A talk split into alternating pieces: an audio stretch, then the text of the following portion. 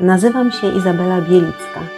Z wykształcenia muzyk, ze świadomego wyboru wirtuoz życia, z pasji poszukująca prawdę o sobie i świecie.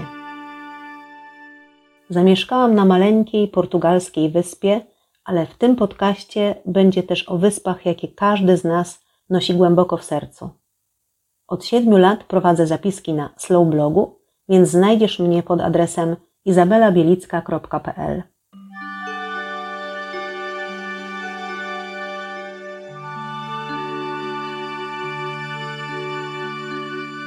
Pytanie, kim jesteś i czym się zajmujesz, sprawiało mi zawsze największą trudność. A ostatnio, od kiedy mieszkam na wyspie, wiele osób mnie o to pyta. Tu na wyspie jest to o tyle trudne, że wyjeżdżając z Polski, zostawiłam całą swoją tożsamość z przeszłości w tamtym kraju. Mogłoby się wydawać, że zaczynam wszystko od zera, ale w wieku 50 lat nie ma zera. Kiedyś opublikowałam wpis pod tytułem Między szufladami. Próbowałam tam odpowiedzieć na pytania, do jakich szuflad mogłabym włożyć nazwisko Izabela Bielicka. Zaczęłam od tego, że na różnych etapach swojego życia słyszałam pytania, kim będę lub kim jestem. Zacytowałam tylko niektóre frazy. Będziesz muzykiem lepszym niż ojciec, mówiła babcia. Jesteś urodzonym belfrem, powiedziała Zosia Nowak, moja nauczycielka rytmiki. Nigdy nie będziesz tak dobrym coachem, jak jesteś muzykiem. Wybierz coś, bo nie będziesz spójna. Do tego doszło zadręczenie siebie samej przez lata. Dlaczego nie zajmuję się jedną dziedziną? Przecież inni. Na szczęście w porę powiedziałam sobie, może genialny pianista lub dyrygent koncertuje po całym świecie, ale nie ma czasu ani siły smakować życia tak, jak ja. Nie muszę być perfekcyjna, bo nigdy nikt nie postawi granicy perfekcji. Zawsze można znaleźć kogoś genialniejszego. Mozart pobił rekordy już dawno. Byłam już skrzypkiem w kapeli ludowej, objazdowym sprzedawcą lodów, kopaczem transzei na Syberii, intendentką w tramwaju wodnym, członkiem chóru w operze bydgoskiej, sprzedawcą wiązanek na świerku, nauczycielem, nawet stylistką, jedną z wokalistek w zespole Los Copiernicos, scrum masterem, organizatorem imprez masowych, przewodnikiem w muzeum, wolontariuszem na festiwalu filmowym, szkoleniowcem i coachem, a nawet rentierką. Ale kim jestem teraz, mieszkając na maleńkiej portugalskiej wyspie? I za każdym razem, kiedy ktoś pyta mnie, co ty tam robisz? Kim jesteś na tej wyspie? Nie wiedziałam tak naprawdę, co odpowiedzieć. Dopiero kilka dni temu znalazłam odpowiednią szufladę. Podsumowałam te wszystkie role pomyślałam sobie, że byłam bardzo zajęta przez 50 lat. Po 40 roku życia zauważyłam, że moje baterie życiowe słabną. Choć już wcześniej życie dawało mi znaki, żeby przystopować, na przykład miałam wypadek samochodowy ze wstrząsieniem mózgu, a potem za jakiś czas operację, po której nawet nastąpiło zagrożenie życia.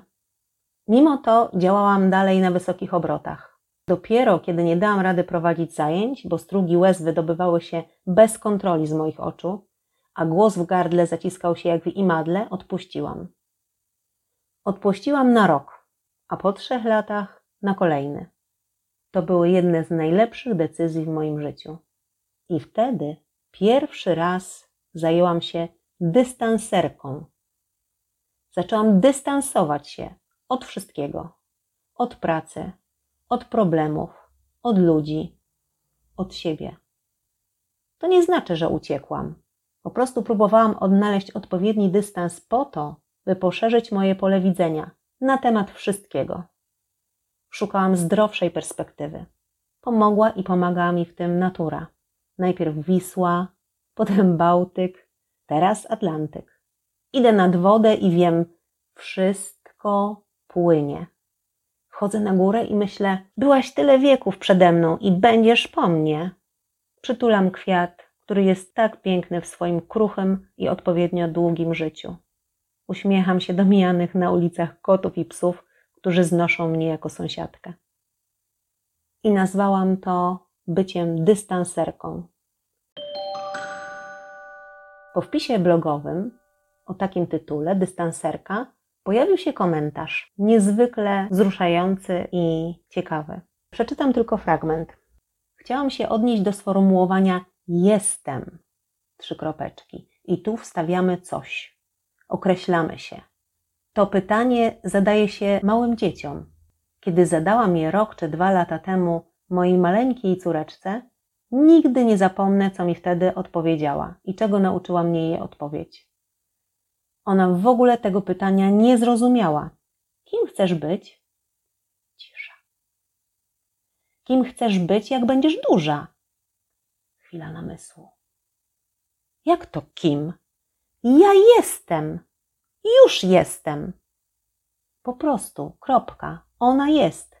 Ja jestem, ty jesteś.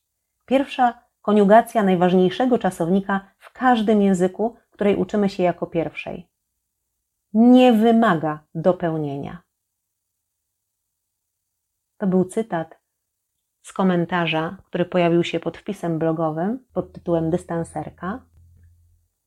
I myślę, że ta moja szuflada, którą teraz nazwałam Jestem dystanserką, jest właściwie spójne z tym, co przeczytałam, ponieważ nawet do tych szuflad, nawet do tych określeń, zyskałam dystans.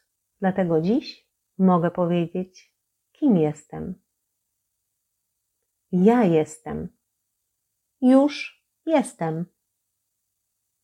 Kropka.